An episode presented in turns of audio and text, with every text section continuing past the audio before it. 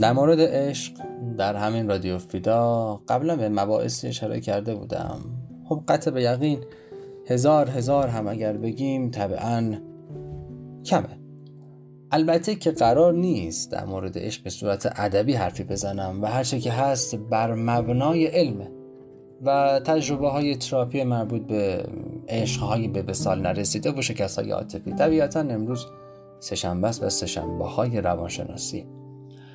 خب برای شروع حرف های یکی از مراجعانم رو به آریه می‌گیرم که به صورت مونولوگ گفته میشه.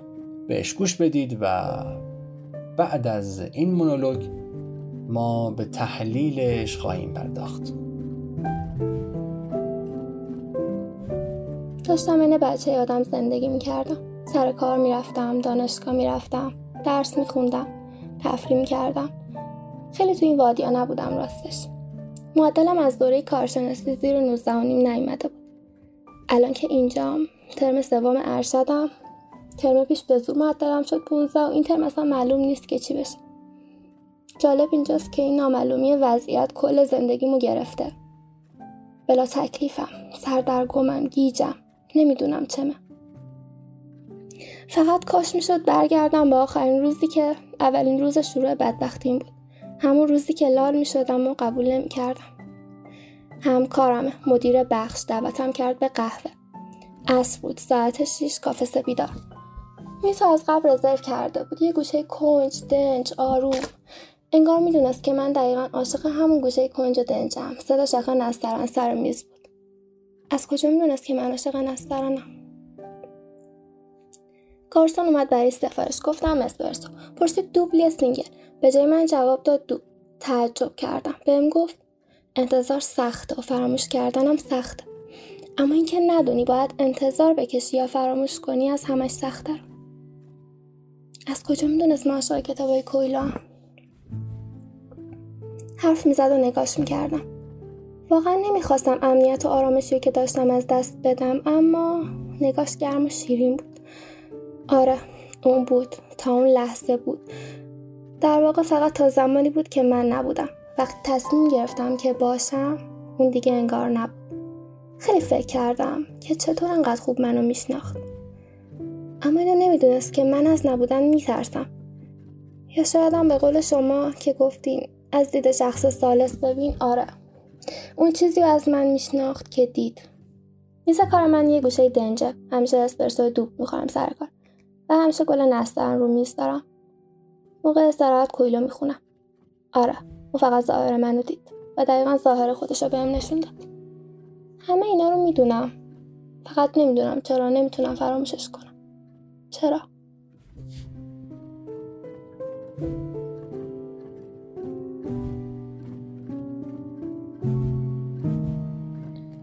بله سوال سختی چرا نمی‌تونم فراموشش کنم؟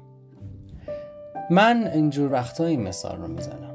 وقتی شما یکی از عزیزانتون دست میدین طبق آداب و رسوم براش ازاداری می‌کنین تشی جنازه می‌کنین خاک سپاری سوگواری و در آخر خداحافظی و سپردن وی به جهان مردگان.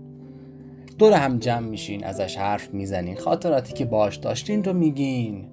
میخندیم و در نهایت با گذر ثانیه ها دقایق و ساعت ها روزها یا اصطلاحا سردی برآمده از خاک. با رفتن و نبودن اون شخص کنار میاییم و دوباره درگیر روزمرگی ها میشیم.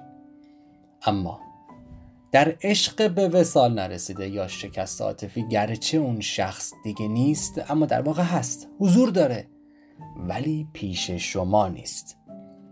تمام خاطراتش هست. ها و لبخنداش. ها و لذتاش و تمام آنچه در دوران شور و شوق و عشقی که تجربه کردین.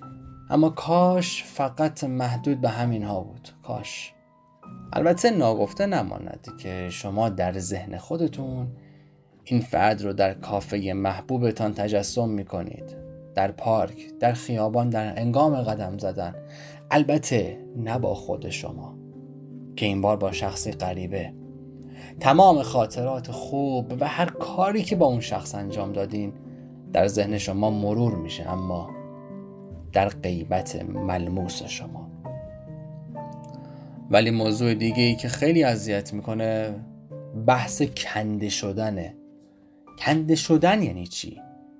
وقتی شما وارد یک رابطه میشین عملا چیزی رو از خودتون درون رابطه می‌ذارین. به فرض آرامش احساس علاقه امنیت اولویت. و ممکنه چیزی رو فدا کنید.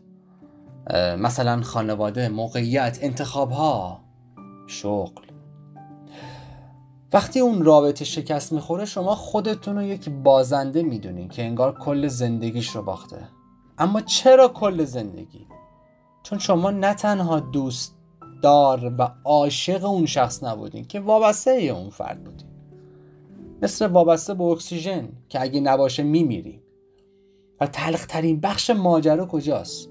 اینجاست که شما می‌فهمین دوستش نداشتین بلکه از نیاز بوده. نیاز. اما نسبت به این پذیرش و نسبت به خود این موضوع کاملا مقاومت دارید. بله مقاومت. هی. بله پاولو کولی راست میگه. پاولو کویلو دقیقا می‌زنه وسط خال میگه انتظار و فراموشی هر دو سخته. اما سختتر اینه که نمی‌دونی باید انتظار بکشی تا به وسال برسی یا فراموش کنی چون می‌دونی دیگه خبری از وسال نیست.